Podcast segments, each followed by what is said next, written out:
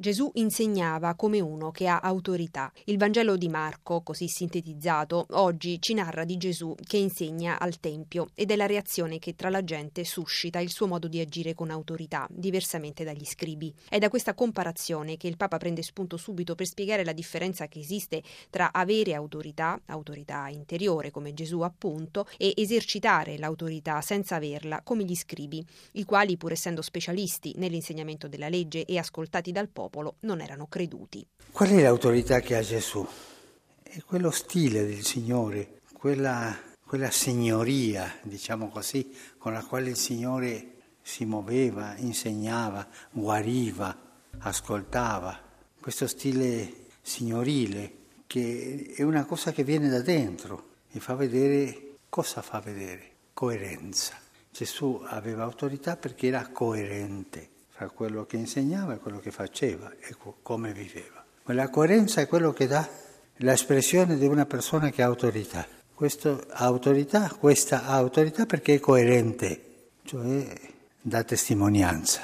L'autorità si, si fa vedere in questo, coerenza e testimonianza. Al contrario, gli scribi non erano coerenti e Gesù, fa notare il Papa, da una parte ammonisce il popolo a fare ciò che dicono ma non ciò che fanno, dall'altra non perde occasione per rimproverarli, perché con questo atteggiamento, rimarca, sono caduti in una schizofrenia pastorale, dicono una cosa e ne fanno un'altra. E accade in diversi episodi del Vangelo che il Papa accenna, a volte Gesù reagisce, dice Francesco, mettendoli all'angolo, a volte non dando loro alcuna risposta e altre volte ancora qualificandoli. E la parola che usa Gesù per qualificare questa incoerenza, questa schizofrenia è ipocrisia.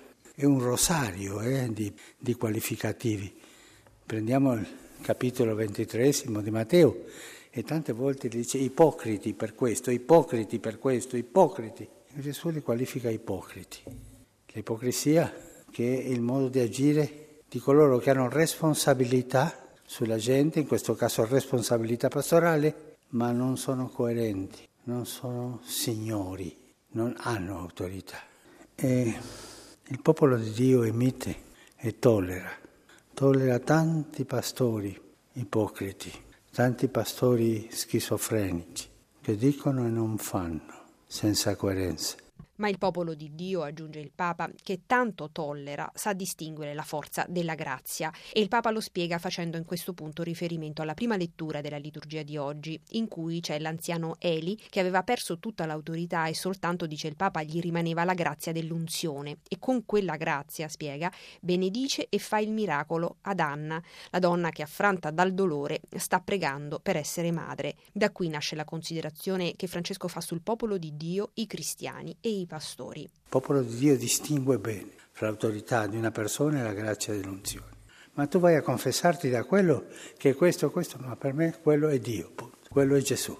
E questa è la saggezza del nostro popolo che tollera tante volte, tanti pastori incoerenti, pastori come descrivi, e anche cristiani, no? vanno a messa tutte le domeniche e poi vivono come pagani. No? E la gente dice, ma questo è uno scandalo, una incoerenza.